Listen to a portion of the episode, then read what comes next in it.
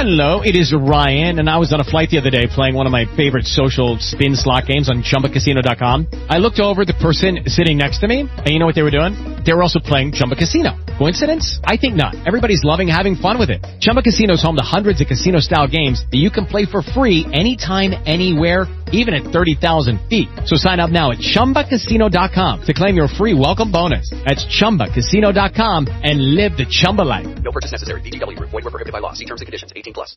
With Lucky Land slots, you can get lucky just about anywhere. Dearly beloved, we are gathered here today to... Has anyone seen the bride and groom?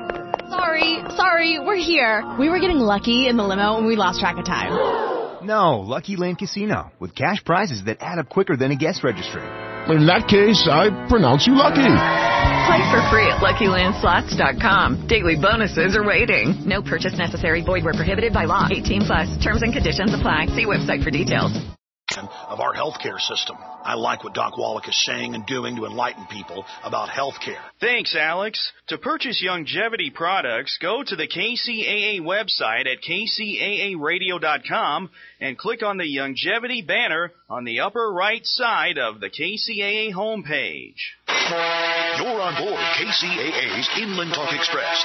KCAA, Loma Linda, 1050 AM. The station that leaves no listener behind.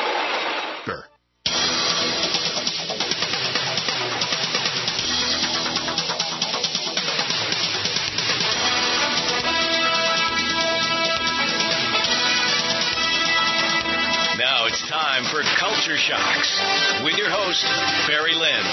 All right, welcome to today's edition of Culture Shocks. This is Barry Lynn. You know, we've been talking on and off about the hoarding phenomenon on this program that's been going on, of course, for over a decade, before, before there was even a reality television show about hoarding.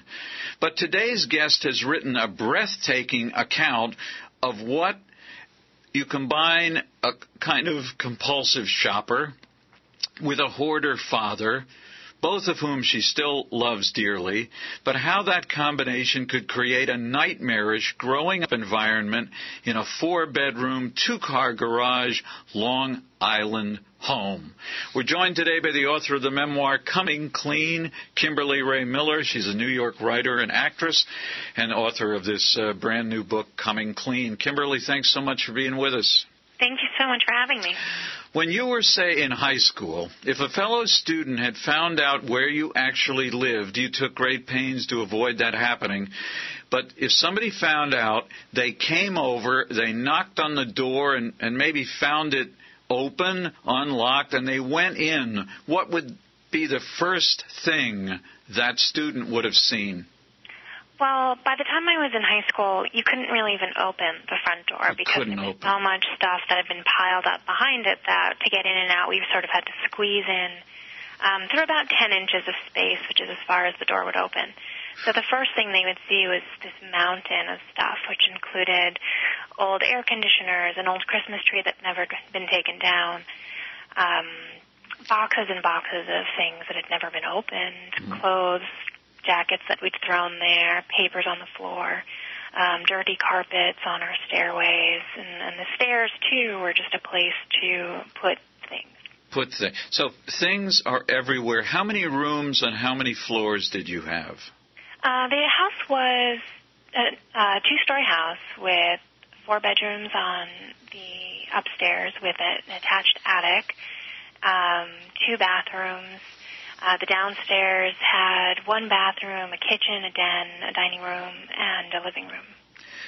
Now, we've had we've talked about people, including a reasonably well known, at least at the time, uh, set of brothers, pair of brothers, uh, who had taken over gradually more and more space in a New York City hotel, and they were art collectors, and they would say, "Well, we're collecting things," and that, and they would they would have a kind of method to the madness of where to put things.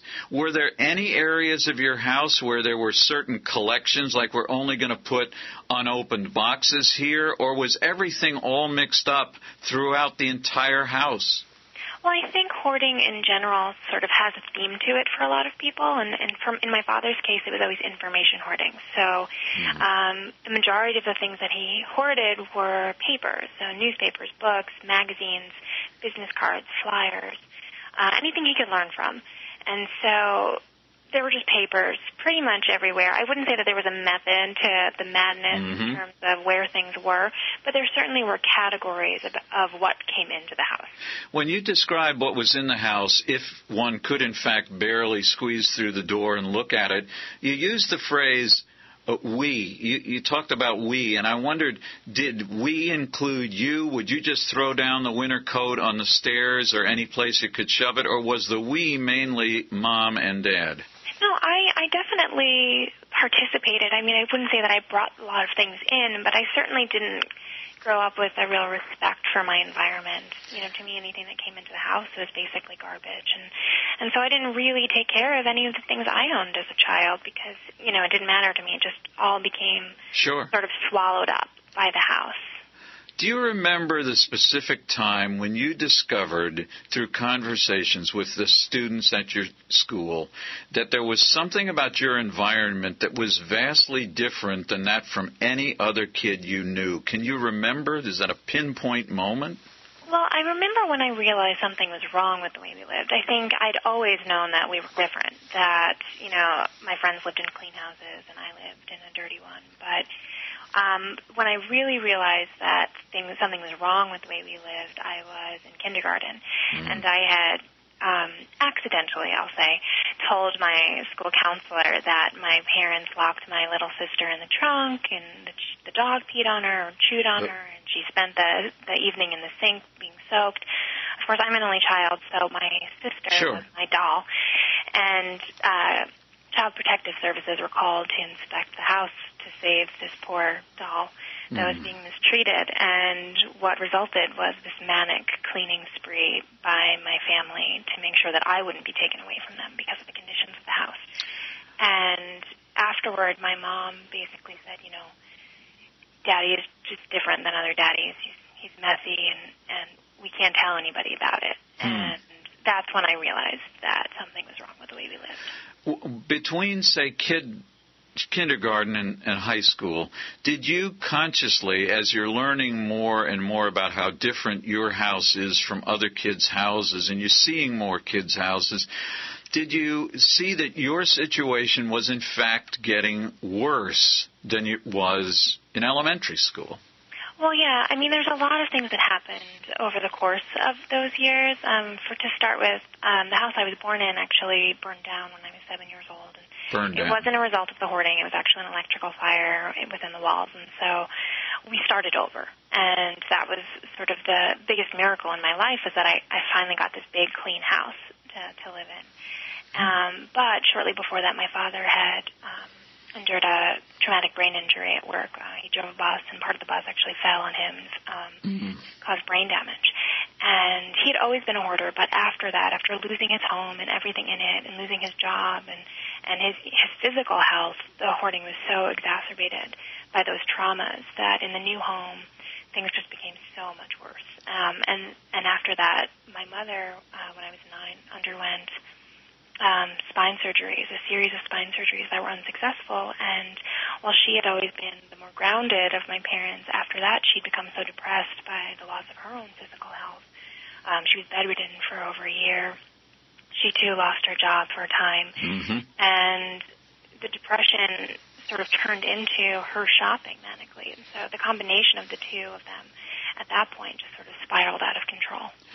Uh, the when you talk about things spiraling out of control, normally anything uh, reaches a, a head point where there's simply nothing else to do. I remember talking not too long ago to a woman about Japanese culture one afternoon, and she she mentioned that one of the reasons that uh, even though you have a lot of consuming in Japan, it is a very much a consumer culture.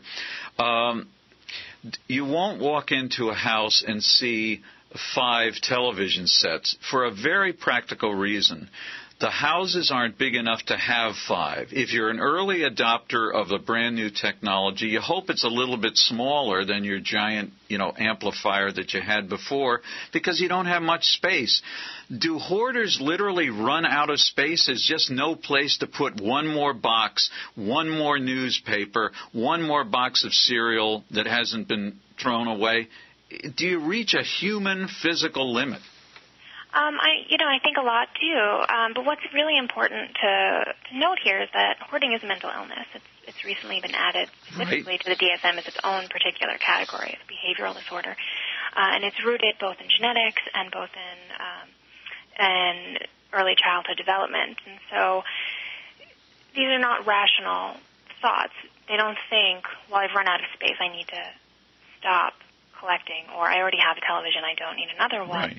It's not rational. And so, um, yeah, people do, I think, out, out hoard their space. I, I think that's exactly what happened with the Collyer brothers in the early 20th century in their home in Harlem. They were literally killed by their hoard. That's right. That's right. A, a very sad tale, or reported in some of the g- more general books about hoarding, the Collyer brothers. Uh, you you can be crushed when you when you're walking through tunnels made out of junk and garbage and metal, and it falls on you. It can be fatal. When we come back, we're going to continue the conversation with Kimberly Rae Miller, author of Coming Clean. She grew up in a hoarding family. We'll talk about the health problems that developed as well. We'll be back on Culture Shocks. Now back to Culture Shocks with Barry Lynn on the Genesis Communication Network. Every month, Americans United for Separation of Church and State publishes an award winning magazine called Church and State. It exposes efforts by the so called religious right to eat away at the core principles of religious freedom. Should your tax dollars fund expensive private religious schools and cut back funding for your local public schools? Should government bureaucrats get back in the business of writing unity prayers for your children to recite at school? Should we teach good, solid science or replace it with religious messages about intelligent design? Should special interest groups force your school library to take popular books from the Harry Potter series to Judy Blume novels off the shelves? These are the issues explored every month in Church and State magazine. To learn more, go to www.au.org. Americans United fights to protect and promote the constitutional principle of church state separation. For more information, please call us at 1 800 875 3707. Mike Stenerson from Midas Resources. At no time in history have precious metals been more important, certainly not in my 22 years in the industry. The dollar has lost over 90% of its value in the last 60 years. No fiat currency has ever survived the government printing presses. Ours is not immune. The time is now to be proactive. 1 800 686 2237, extension 116. Anything tied to the dollar is at risk. CDs, annuities, 401ks, IRAs, stocks, bonds, you name it, so decide. Do you want to leave a legacy of wealth or debt for your family? The choice is yours. Call me at 1 800 686 2237, extension 116. That's 1 800 686 2237, extension 116. Be proactive, not reactive. Call 1 800 686 2237, extension 116.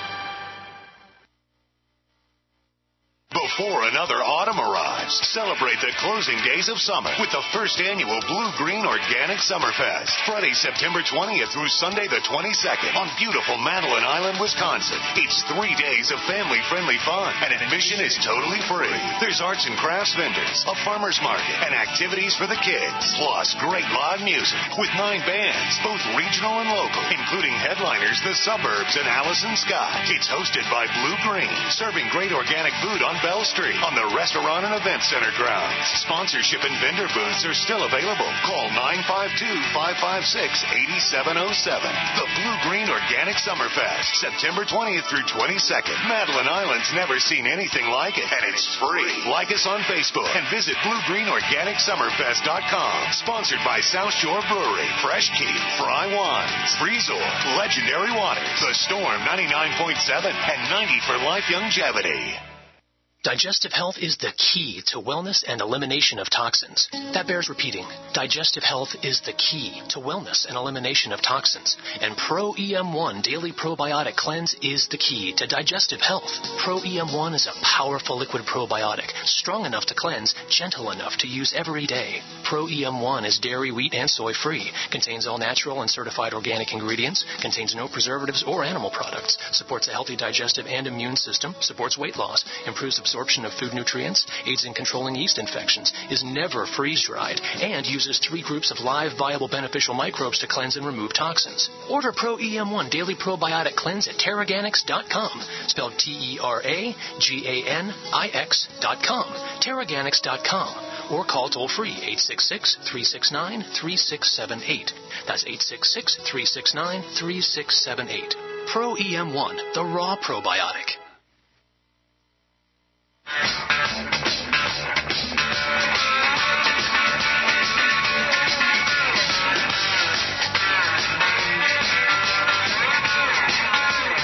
right, we are back right here on Culture Shocks. I'm your host, Barry Lynn, and we're talking to Kimberly Rae Miller, who has written a memoir about growing up in the house of a hoarder. Her father uh, during most of the life that she recommends, and then even worse after, after a traumatic brain injury, started to keep everything. He was, a, in particular, an information hoarder. That is to say, he kept newspapers, magazines, books.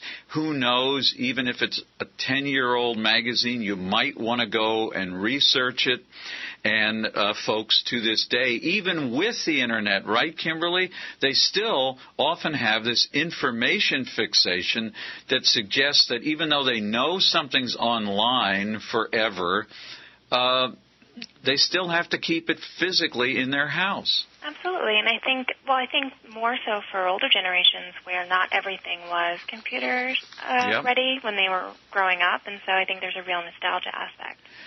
Did you have any private space, or in your? Did you have a bedroom, for example, where you could actually uh, sleep on a bed, put up a poster of I don't know Leif Garrett, or uh, in the bathrooms? I mean, could you? Did you have one that was kind of quasi empty, or was this hoarded material literally everywhere, including in what most families would call the child space? Well, I will say that Leif Garrett is a little bit uh, too old for me, but um, yes, I uh, I did have a bedroom, but you know I think that's really important to note is that I didn't really know anything different, and so I my room was just as bad as the rest of the house, and you know things from the hallway would eventually find their way into my bedroom. And my parents certainly didn't store things in my room, Right. but I wouldn't say that I was any better than my parents when I lived at home Hmm. and I I would definitely have the the, th- the things that floated into my bedroom from other Right. spaces. Okay, but you, you said earlier, and, and it is important to note this, and, and you're right, that the Diagnostic and Statistical Manual used by psychiatrists and by physicians generally now has a category for hoarder, for hoarding, and certain criteria. We may get a chance to talk about it, like how do you identify a person as a hoarder. But you say you kind of caught up with the culture, I'd call it, of the house, and so you know, what was the difference between taking, I don't know, a stuffed animal and a couple of books and just throwing them on your floor? Because, I mean, everywhere else looked that way. Did, is it possible, and do we have research about whether hoarding, with its certainly partially at least genetic component, can be passed on to children like yourself? Absolutely, I think um, you know Johns Hopkins uh, University actually found a marker on the 14th chromosome uh, in families with a high propensity for hoarding, Hmm. and they don't necessarily know what that means yet, but it is indicative of a genetic component. And I know in my father's family. I've actually recently learned this. I I didn't know this while I was uh, writing the book. Um, there were other hoarders in the family tree. Um, his aunt was a hoarder. His mother had the tendency. And so whether or not it's nurture versus nature is really, I think, dependent on the family or, or the environment. But The- there are cases where hoarding skips a generation, where a Sure. grandparent's a hoarder and the, the children don't have those tendencies, but then they'll see it a generation later. There are, in addition, there are hoarders who hoard only animals. You know, this is so-called cat ladies. I don't really like that phrase, but uh, sometimes where people just uh, they they might not keep the newspapers, but they sure keep every cat. There are also people who seem to be able to distinguish between uh, garbage, that is, rotting food, for example, and papers or knickknacks or pieces of equipment or artworks that at least don't rot while they're sitting there. But it strikes me that your father kind of did some of both.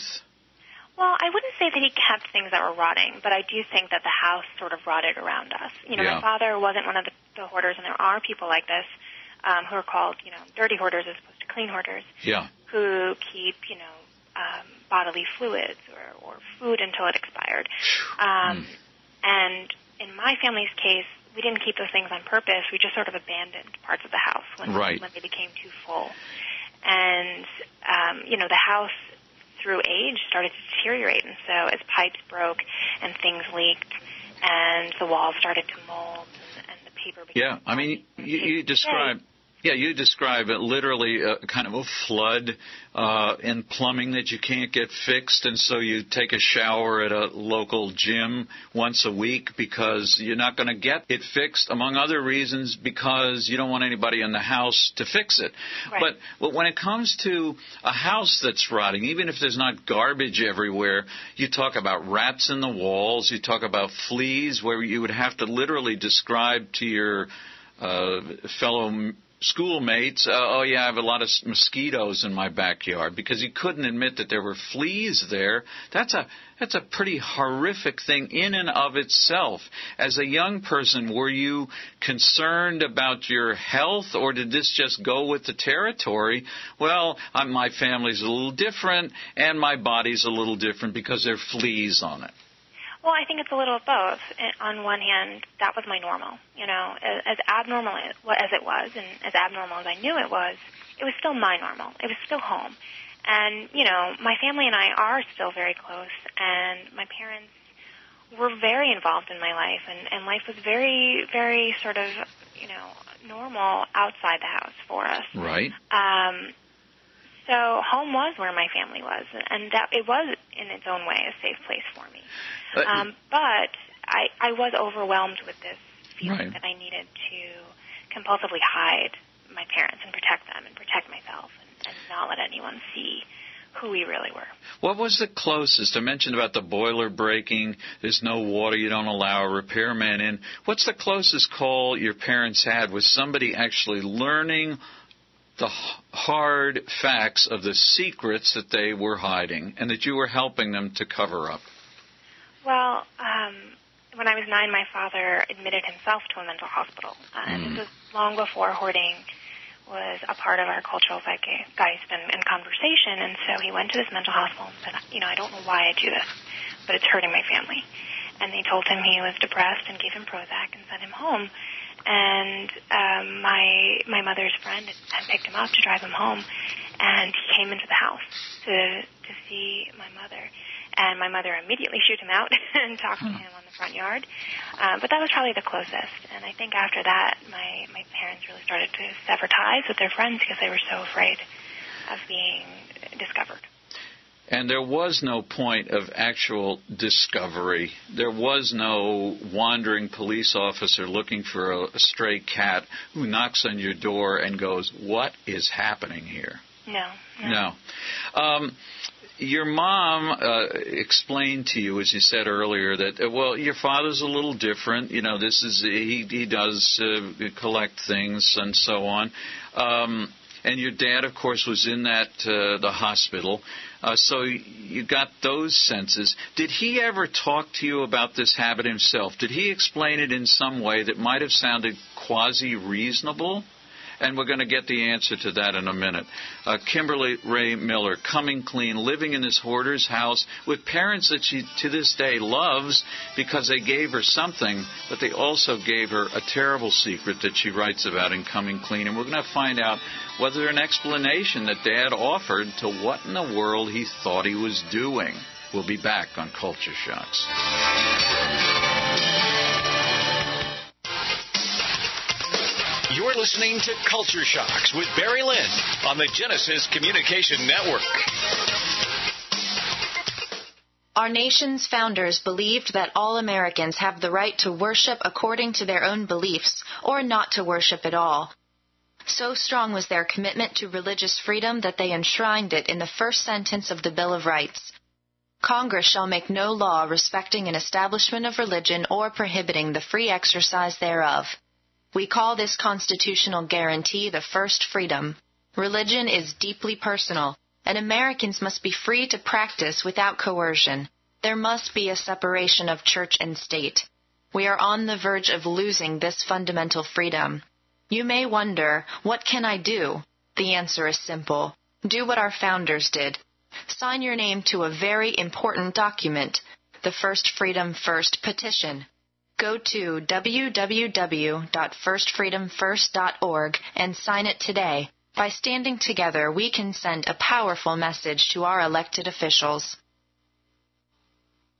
Alabama, it's coming, and it's the event you and your family will not want to miss. The Southern Preppers Convention and Green Living Expo, Saturday and Sunday, September 7th and 8th at the newly renovated Oxford Civic Center in Oxford, Alabama, where admission is totally free. There's something for everyone. Free classes and seminars on topics like food preparation, food harvesting, and food preservation. Free giveaways every 30 minutes. You could win seed kits, food, doTERRA oil, starter kits, water filters, and more, including a year's supply of food. Guest speakers include Bob from Black Dog Survival School, Mike from White Harvest Seeds, Dr. Tom Stoner from Dr. Med Kits, and more. And be sure to stop by and check out the Longevity booth, the Southern Preppers Convention and Green Living Expo, September 7th and 8th. A weekend of education and preparation that's totally free to attend. Don't forget, the Country Inn and Suites in Oxford has special rates available for those who attend the expo. Get all the details at thesouthernpreppers.com. That's thesouthernpreppers.com.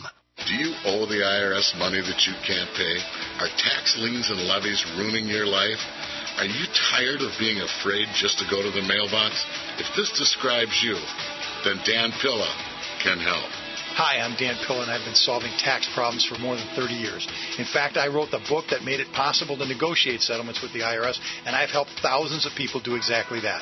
Call now at 800 346 6829 to learn how I can help you. You know your IRS debt will not go away by itself, but you don't have to live in fear anymore. New changes to IRS policies will help more people than ever before eliminate their debts once and for all. There's no need for you to suffer another day with IRS debt.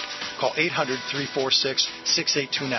I can help you eliminate wage and bank levies, release tax liens, and negotiate a settlement with the IRS that will put your tax nightmare behind you forever. Call 800 34 no tax or go to my website, taxhelponline.com. That's taxhelponline.com.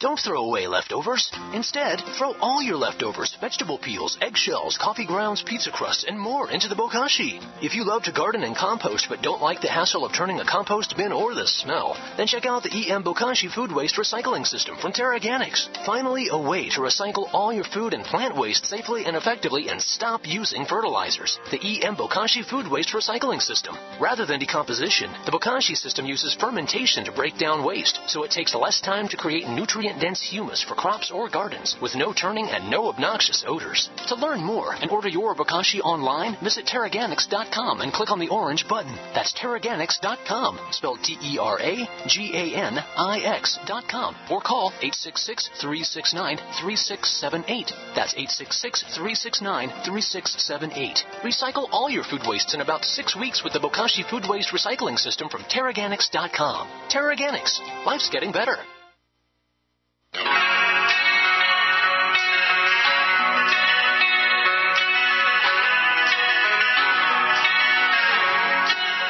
All right, we are back right here on Culture Shocks. I'm your, uh, easy for me to say, as I am your host, Barry Lynn. Coming Clean's the book we're talking about. Uh, something that we have discussed in this show on a number of other occasions. Kimberly Rae Miller is its author, a memoir about growing up in a house in Long Island, four bedrooms, uh, two garages, looks perfectly normal uh, on the outside, but maybe by the end you can't even get into the door, you can't get in the front door. eventually, uh, Kimberly Rae Miller discovers that you know this is not the way everybody else lives. So, Kimberly, did you ever say to your dad, "Hey, um, tell me something. Why do you uh, why do you keep all these papers?" And did, as hoarders sometimes think they they have, a rational explanation for it? Well, I think when when I was younger, I don't think my father even saw that there was anything wrong with it. You know, this is, Right. in his mind, this is how everyone lived. Hmm. Uh, my mother, on the other hand, could see, and and there was constant fighting. That you know, that my mother really wanted my father to to stop and change, and you know, if you loved us, you wouldn't do this. Um, but he didn't see it, and so I've talked about him about it more recently, and you know, he sort of says and it's important to say that my parents really are doing a lot better now. They've Right. been home for two years now, and it is clean by normal standards. They have people come in regularly. Mm-hmm. Um, and actually, in the writing of this book, we've discussed probably this more than we'd ever discussed it before. And so I talked to my dad about it, and he said, you know, when we were living like that, I didn't know how bad it was, but when I look back now, I can see how suffocating it was to Mhm. all of us. Right. And he says, you know, he, he still does it. It's just that my mom is wakes up very early in the morning to throw out of all, all of his stuff before he wakes up. Sure. Um, but he says, you know, it's sort of like binge eating. You know, he doesn't realize it until later. Right, and but it, he sees some of it now.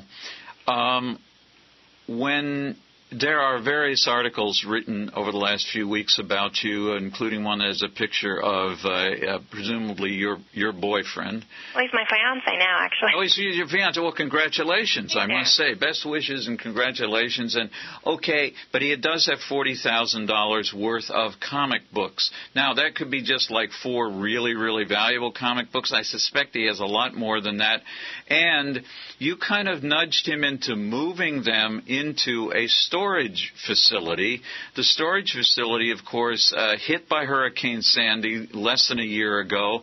I suspect most of the stuff destroyed, right? All of it, yeah. All of it. But see, that's the kind of trigger, wouldn't it, that, that would take a person with a susceptible to a hoarding personality to say, see, if I had just kept it in my house, it would have been protected. I could have moved it.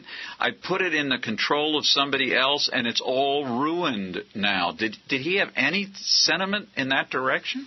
Uh, no, you know, I was really, cause considering the way I grew up, I was really concerned that Yeah. this was going to ruin, uh, for a start, our relationship, but also Sure. his mental health in that sense. And uh, I, I was actually very surprised because he took it in stride. I mean, it was uh, his life's work destroyed by a hurricane, but he, you know, he said, no, we couldn't have done anything else. Right. You know, we couldn't live with these No. in our living room. No. And he has other comic books um, in Israel. He's from Is- Israel. Mhm. Uh, and we're going to move them to the United States. And I sort of tentatively was like, where are we going to put these? And Right. he said they're going to have to go in storage because we Really? can't live with them. And so, you know, I'm very grateful for that, obviously. But uh, no, you know, it is. It's a difference in brain chemistry. Yeah, Um, absolutely. that's the difference between c- collecting things and hoarding tendencies. Yeah, and I guess that's the next question. Uh, Collecting. Don't tell my wife, by the way, that you can put uh, things that you like, like my gigantic CD and LP collection, in the storage locker. I mean, we just got down to one storage locker. I don't want to get another one. I don't want to put that stuff. I mean, I might really desperately need to listen to uh, you know, a band from 1964 that you certainly would never have heard of. But, oh, okay, what's the difference between collecting? I mean, people are obsessive collectors, and I don't mean that in a mental illness sense, but I mean, you have to have everything. You have to find, there is one record by one artist that yours truly just found used. It was only issued for about six months. I've never done, I paid $90 for it on eBay just the other day. They said they're sending it to me. Now, that's a little nutty. I mean, yes, this is one of my favorite singer songwriters, but really, did I have to do that? I don't think I'm a hoarder. I don't like too much chaos, but is is am I profoundly different for this obsessive interest in some kinds of writers enough to pay a ridiculous amount for a CD and what your father was doing he only spent 10 cents on the paper Yeah, he, I mean, honestly, my mom probably spent more shopping than my father did Wow. hoarding, and he amassed most of the things in the house um, because what he what he collected was newspapers and, and catalogs and magazines, and often things that he took secondhand from, you know, waiting rooms and, and Right. his office. So Well, he is he in? Uh, he did agree. I mean, there's a lot more to the story, but roughly there was a cry for help in the form of a of a suicide attempt that you made between I think your freshman and sophomore years in college at Emerson College, and uh, but but then some things change and they move, and now you say they're in a house that, relatively speaking, is clean. They have people coming in. Is he also in therapy? Is he seeing a psychiatrist to this day? We are are constantly on the search for the right therapist, um, and that is because there isn't effective treatment yet available for people with this disorder, and there are very few therapists who have experience in hoarding. And I'm really hoping that with all of the current cultural interest in it, more and more people will be trained deal with people with this particular disorder. Um, and the few that are are not necessarily taking insurance. And you know, my Right. are lower middle class people who Yeah. can't afford to spend two hundred dollars a session Right. on therapy and so, you know, we we've been trying to go to people that his insurance accepts and, and they don't really have experience. And so it's it's a process of meeting and trying and failing. Um, I know more success has been found in behavioral therapy as opposed Right. to cognitive therapy, uh, but it, it's still not um, proven yet. So No. there's a lot a lot of work that still needs to be done on the professional end. Uh, one of the things that this raises, of course, is, is the cause. Is just yesterday we talked to a guy at Sports Illustrated about the possible genetic component to genuine, I mean, extraordinary athletic prowess, and there's some indication that uh, in certain characteristics that make a great basketball player, a great runner. Uh, they're not necessarily a single gene, but genes that are starting to be found that seem to work not in competition with each other, but in collaboration with each other to make that Achilles tendon longer, to make you a better high jumper. Is there any indication so far that hoarding has a connection to a relatively specific gene, or is this too likely to be just a combination of things, sometimes even exacerbated by the nature of the environment around it? Well, I think there's still a lot of research being uh, being done on that particular topic. I know that the marker they did find was on a particular chromosome. Hmm. Um, so perhaps it has a specific uh, marker in the body, but um, a lot of genes that are present are not necessarily turned on in all aspects Right. of our genetics. And so they often say that it takes a trauma for for a hoarder to really Huh. um, switch gears. Um, that they may have those tendencies, but they can keep it under check until there's a trauma that really um, Right. affects them, and they lose that sense of control. Yeah, I think the gentleman yesterday would say that in, in some instances uh, it is uh, a, a trauma, like a head trauma, which in, in sports medicine they actually are linking to some pretty specific areas of, of chromosome DNA, DNA activity. Um, when we come back, we're going to continue this conversation with Kimberly Rae Miller, the author of Coming Clean, and we're going to explore a couple of other things. Uh, aside from genetics, anything in the background of her parents, for example, or her dad, aside from the aunt who was also a hoarder, any events that might help to precipitate this? And then if you're a child of a hoarder, what do you do today in 2013? We'll be back on Culture Shocks. The GCN Radio Network, providing the world with hard hitting talk radio. GCN. Great talk radio starts here. Every month, Americans United for Separation of Church and State publishes an award winning magazine called Church and State. It exposes efforts by the so called religious right to eat away at the core principles of religious freedom. Should your tax dollars fund expensive private religious schools and cut back funding for your local public schools? Should government bureaucrats get back in the business of writing unity prayers for your children to recite at school? Should we teach good, solid science or replace it with religious messages? Messages about intelligent design? Should special interest groups force your school library to take popular books from the Harry Potter series to Judy Blume novels off the shelves? These are the issues explored every month in Church and State magazine. To learn more, go to www.au.org. Americans United fights to protect and promote the constitutional principle of church state separation. For more information, please call us at 1 800 875 3707. Chef Five Minute Meals, the complete self contained bug out meal. No water needed to rehydrate this survival food. Everything for a hot home style meal is already included. Steaming hot in just five minutes. Anytime, anywhere. Perfect for disasters or distress, yet great for every day. Shelf stable for five years without refrigeration. For a limited time, buy a 12 pack of assorted meals and get free shipping to the lower 48. Order at chef5mm.com or call 888 959 6502. Ceramic body armor is rated to stop six hits. But what about the seventh? Unlike ceramic or Kevlar, Infidel body armor is proven to take hit after hit, and it just won't quit. Reasonably priced and designed for the smart civilian prepper, Infidel stops hundreds of hits from small arms to high powered rifles. That means safety and peace of mind. Buy yours at InfidelBodyArmor.com. Spelled I N F I D E L BodyArmor.com. Infidel Body Armor just won't quit. This October, thousands of people from all corners of the world will descend upon Orem, Utah. But it's more than the fall colors or the snow-capped Wasatch Mountains that brings them. It's the semi-annual Great Utah Preparedness Expo at the Utah Valley University Event Center. It's the most unique preparedness event on earth, with over 30 world-class lecturers giving over 50 presentations. Learn from experts about below-ground greenhouses, super winter survival, herbal medicine, bunker building, even urban evasion and escape tactics taught by SEAL team trainers. These people are the very best, and they only get together twice a year at the Great Utah Preparedness Expo. There's also over 100 vendors selling very unique preparedness, emergency, and survival equipment, plus solar and alternative energy products. The semi-annual Great Utah Preparedness Expo, October 11th and 12th in Orem, Utah. Sponsored by Youngevity. For more, visit superprepfair.com. That's superprepfair.com.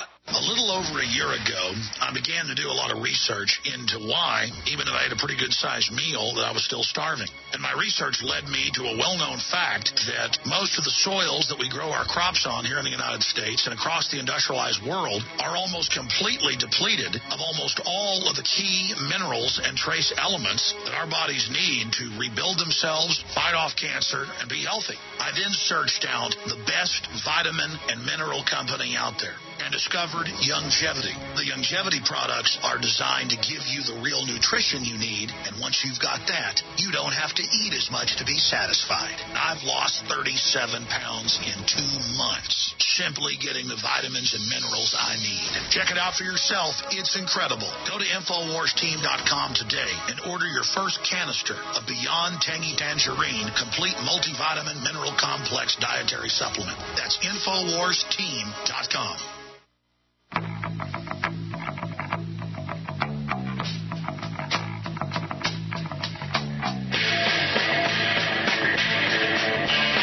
are back, and we're wrapping up today's conversation about this extraordinary book called Coming Clean. This is much better. You want to learn about hoarding. Uh, the reality TV show shows you some things, uh, but I'm not a huge fan of it. I'm terribly interested in this issue. Kimberly Rae Miller has written Coming Clean as a memoir of growing up in a house where her father was a hoarder and uh, where you literally had to kind of scrunch around your own bed and her mom had to uh, sleep in odd positions because with just too much stuff. Lots of informational material, magazines, books, and particularly newspapers it just filled up the house. Um, you and I, uh, Kimberly, are not psychiatrists, but do you think that there is a genesis to this behavior, possibly, that is not genetic? In other words, if you looked into the background of your father, the way he grew up, genetics aside, anything that might have been so traumatic psychologically, physically, that it could have contributed to this kind of reaction. I have to save everything because I'm such a vulnerable person. Absolutely. And I think a great resource for people who want to learn more about that is a book by Randy Frost and Gail Steketee Yeah. called Stuff Coming, I'm sorry, Stuff, Compulsive Hoarding, Right. Meaning of Things, because they really are the experts on, on this particular Yep. aspect. Um, but one of the things they discuss in, in their research is that a lot of times children who are neglected early in development uh, start to form connections to things as opposed to people. Um, so when when they're not getting the sort of emotional feedback they need as children, Right. these tendencies can start to Mm. form. And I know for my father, both of his parents were violent alcoholics, um, and he doesn't talk about his childhood at all. I've only learned these things sort of secondhand through other family members because he refuses to talk about his childhood. And you know, they died when he was very young. And I think he really was sort of left on his own to protect himself. His sister was much older than he, and so she left home when he was still a child. And he really had no one to protect him No. um, from these violent people. And I remember when I was writing this book, uh, I was actually starting work at a magazine, and it was my first day of work. Hmm. And my father had called me to wish me good luck and, you know, give me Right. the first day of work pep talk. And the conversation turned to what a shy child I was. And he said, well, you know, I was actually really shy as a kid, too. Hmm. And my father is this really, really jolly, gregarious man. He looks like Santa Claus. and I said, you know, I just, I don't believe you. And he said, no, you know, there was so much for me to hide at home. I didn't want anyone to notice me. And that was really the first time I realized that my father and I had very, very similar childhoods. Yeah, very similar childhoods, and and then of course it turns out this different outcomes. You didn't uh, at some point uh, growing up say, you know, I think I'd better call the police. Uh, I don't. I, I think I better call child protective custody. I mean, you went along with this, and, the- and the final breakdown really came as you started college or right after your first year of college. Is there better support now for children of hoarders? For example, here's a hypothetical. If somebody listening to this show is like 18 years old and is living at home and knows that the, you know that there are tunnels being you have to go through tunnels to get to the bathroom, is there somebody she or he can call and say, I'm living in a sea of trash, help me? What will the average municipal government or police force do if they get such a call in 2013? You know, I honestly don't know. I think that it really depends on whoever's on the other end of that sort of call. I think um, our foster system is, is so exhausted in Right. many ways, and so I think it really depends on the situation and whether or not those experts feel like those children would be better off outside the home. I- and is- so it depends on the, the each case and each situation.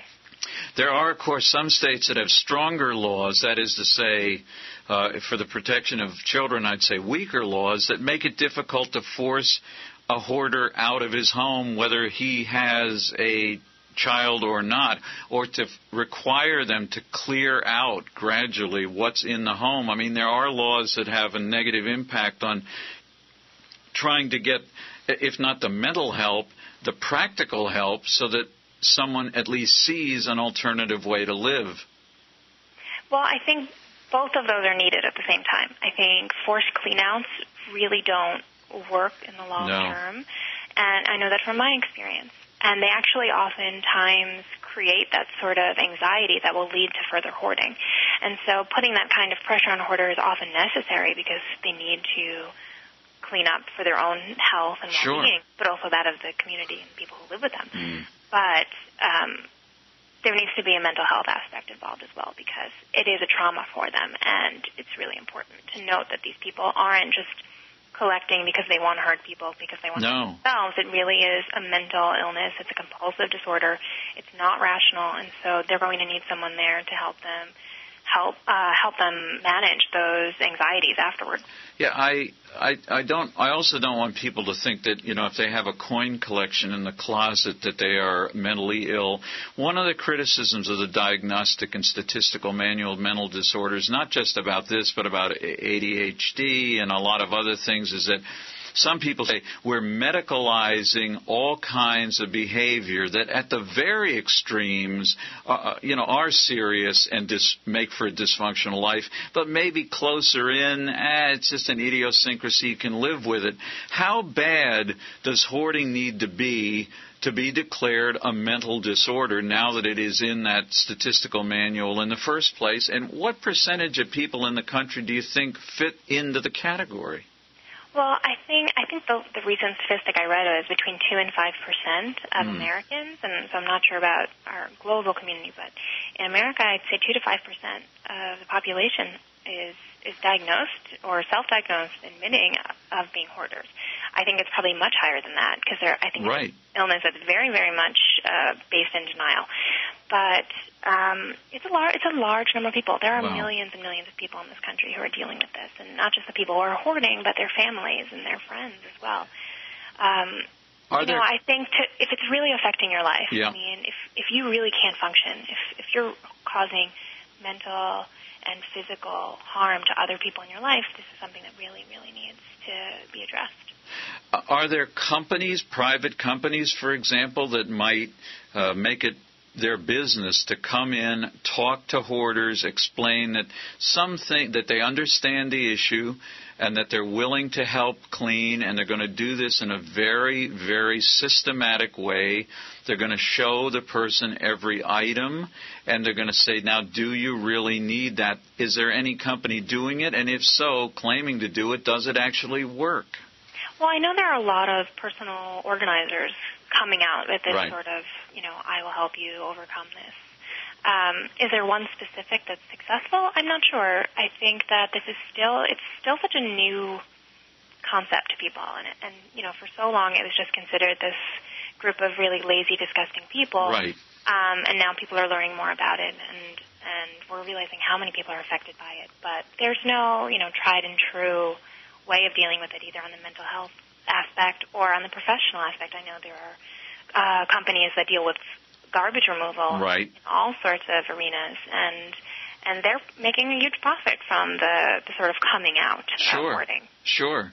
Uh, are you familiar with uh, this idea of ablutophobia, the fear of being clean in the first place? I have heard of that, and I, I'm not sure if it's the same as hoarding. I'm sure they Hmm. overlap um, in many places, but I wouldn't say that they're linked exclusively. Okay, so they could be entirely separate genetic and life uh, events that cause it. Final question. Uh, when you look at your life and you r- write this book, and mo- writing books, at at least the books I've written, I find to be cathartic, even if they're only partially about myself. What do you think you have any lingering issues? I mean, significant enough that you've got to pay attention to them as you think about having a boyfriend, having a fiance, getting married, having children. Anything that troubles you about the way you grew up that you fear might somehow have an impact on your own parenting skills eventually. Absolutely. You know, I my mom often jokes that I, I get so anxious when things are dirty Hmm. that, you know, having children is going to be really hard for me. I'm probably going to donate them to Goodwill um, because I, I have this sort of anxiety. But I'm very lucky that, you know, I have someone in my life who sort of keeps me in balance, and I, I'm getting a little bit better as I get older. That's great. Um, you know, you know, I think hoarding is something that is often started, initiated by a trauma, and Yeah. I do have that fear that there is this gene in me that one day some trauma can come along Well, and I'm gone. and you're and you're gone. Well, let us hope that doesn't happen. This is an extraordinarily useful book for anybody who's going through this experience. Uh, and you mentioned Randy Frost's book Stuff, which is a, again a much more detailed look at a multitude of cases, not nearly in as much depth as, as Coming Clean, but to give you a lot of good uh, research, scientific research to back up uh, what's going on here as well. The book's Coming Clean. Kimberly Rae Miller, thanks for being our guest. I've been listening to Culture Shocks, and we'll talk again. This has been produced by Diane Robinson, engineered by Dwayne Davis, and the Genesis Communication Network technical staff. Visit us online at cultureshocks.com. Hi, this is Ted Anderson. If you'd like to listen to GCN programs on the go, I have great news. GCN has created a Droid and iPhone application, and it's free. Just as easy as going to GCNlive.com, click on the banner, and download. Before you know it, you'll be listening to your favorite hard hitting GCN shows, live or on demand, right on your Droid or iPhone, 24 7 and on the go. So download the Droid and iPhone app free by clicking on the banner at GCNlive.com. Thanks again for listening to GCNlive.com. Again, that's GCNlive.com. We, the people, grow cotton, weave fabric, engrave ink, embed strips and fibers to protect from counterfeit and carting to a private bank, having it lent back at interest, forcing taxes to service debt. This capitalism, or was Jefferson correct when stating a central bank issuing the public currency is a greater menace to the liberties of the people than a standing army? Ted Anderson, I'm placing a free silver dollar in a book that explains our monetary system. Call for your copy, 800 686 2237. It's time to understand the system. Call 800 686 2237. That's 800 686 2237. Hey, all you Dead Doctors Don't Lie fans, this is Justin Baker. If you missed the Doc Wallach seminar in January right here in Santa Cruz, then now is your chance to see him again. Dr. Wallach is going to be doing a Central California health tour the first week in September 2013. You'll have four opportunities to attend his world renowned health lecture, which is helping people from around the globe reverse disease. Doc will be at the Pacific Cultural Center at 1307 Seabright Avenue in Santa Cruz on Tuesday, September 3rd. The doors open at 6.30 p.m. On Wednesday, September 4th at 6.30 p.m., we will be in Modesto at Soul Harvest Worship Center, 4718 Greenleaf Court, followed by two lectures on Thursday, September 5th at 10:30 a.m. at Mosswood Park Great Hall at 3612 Webster Street in Oakland. And the last event of the health tour will be in Sacramento the evening of September 5th at 6:30 p.m. at the Church of Scientology at 1007 6th Street. Don't miss these life-changing events. Seating is limited, so contact me today at 831-331-9523. That's 831-331-9523 to reserve your free VIP seats. Attention citizens, I have received inside information revealing that global terrorists are targeting us again. Their target is not Washington, New York City, or even Disneyland. Rather, it is Concord. You know, in New Hampshire, the state capital. Even though only about 43,000 people live there, Concord apparently has strategic significance, for the local police, fully backed by the city council, are preparing for a horrific terroristical assault. Specifically, they're seeking $258,000 from the Department of Homeland Security so they can gird themselves by purchasing a Lenco Bearcat G3 armored vehicle. This bold stand to defend the homeland was revealed by the New Hampshire Civil Liberties Union, which obtained a copy of the grant request. Actually, it is not Al Qaeda terrorists that have Concord's police gearing up for war, but, quote, the domestic type of terrorists. Really? In Concord? Yes, insists police, referring vaguely to daily challenges and warning that the threat is real and here. Who are these domestic demons? The police finger two groups Occupy New Hampshire, whose violence has mostly been in the form of doing litter pickup days, and the Free State Project, a libertarianish outfit trying to convince 20,000 like minded people to move to New Hampshire. Neither group is armed or dangerous, and both are committed to nonviolence. Yet the police claim they need a Bearcat G3 to respond to terrorism involving, quote, chemical, biological, and radiological materials as well as explosive gases. This is Jim Hightower saying the most explosive gas in this case is coming from police officials who have tagged their own peaceful citizens as terrorists. And the real threat to our security is the Department of Homeland Security, which keeps shoveling our tax dollars into the militarization of police forces all across the country. In recent years, more Americans are becoming uncertain about the future, especially since the idea of global warming has evolved from a political debate to a general acceptance that climate change is real. It's resulting in more violent weather and violent extremes in temperature. It serves no purpose here to speak of fear or to live in fear, but there are common sense signs that suggest that our food security is being impacted. The USDA makes annual forecasts of our nation's corn crop each year. It's instructive to review recent corn yields simply to look at how they are faring with regard to projections. You know, a majority of our diet has corn in it. Did you know that corn production in America has fallen below normal for the past several years? The 2012 crop averaged only 123 bushels to the acre, which is almost one fourth below USDA projections.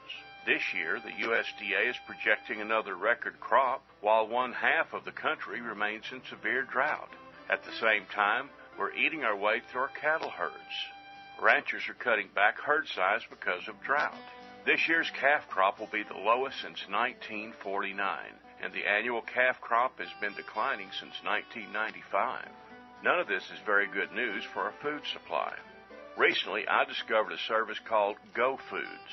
The company packages and sells dehydrated, non GMO, ready to eat meals with a long shelf life. After investigating the company, I bought a URL and it's called www.kcaafoods.com. Now, this website forwards to the Go Foods product site. Again, Go Foods packages, prepares, and delivers monthly supplies of ready to eat, dehydrated, non GMO meals right to your residence. You simply order it online and you get a month's supply by mail. My Go Foods service costs a little over $100 a month, and in a few months I'll have a good stockpile of non GMO meals in my pantry. Some meals have a shelf life of over a decade, so my wife just stores them in ice chests and then they can be accessed later if we need them. Also, some people buy Go Foods and add them to their regular menu. Either way, it's a good deal. Obviously, committing $100 a month to stored foods is a cheap insurance policy. So to subscribe to this food service, just like I have, go to the following website, www.kcaafoods.com or call toll free 855 909 1050. My name is Fred Lundgren. I'm the founder and CEO of KCAA Radio, and I agree with this message.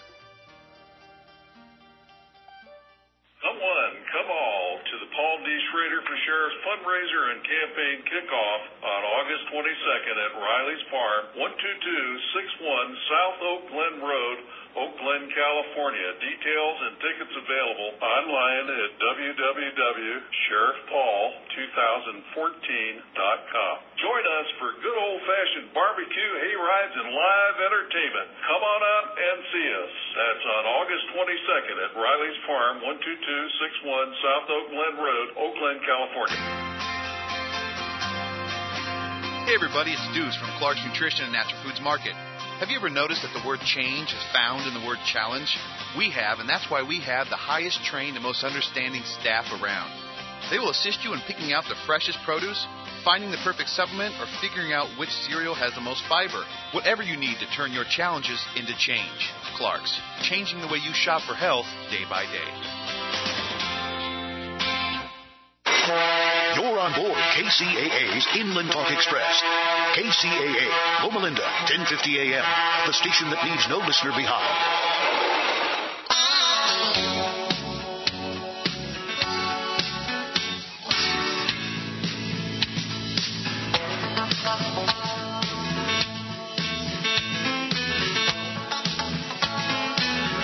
Like a.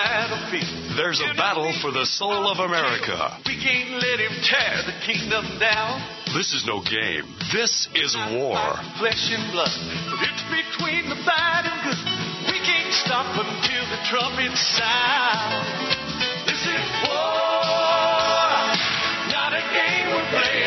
Playing. This is a war. The only question is, which side will you be on? It's time now for a call to decision with Pastor Butch Paul. Satan's armies come to kill. This is war. Hello and welcome. This is Pastor Butch Paul, the 28th day of August 2013. Welcome to the broadcast tonight. We're going to, we're in for a treat tonight. A lady that I had on the program, it's been, I don't know, eight months, a year ago. Peg McKamey of the McKameys, obviously. They'll be coming to sing for us here uh, next Friday night, September 6th to 7 o'clock at the Nazarene Campground in, in Summersville, West Virginia. It's going to join us. We're going to ask you a lot of questions. Get to know her a little better if you don't mind. It's going to be kind of a light-hearted broadcast. Friend talking to friend, brother to sister. And you're welcome to join us if you want to at 855 242 8824. 855-242-8824.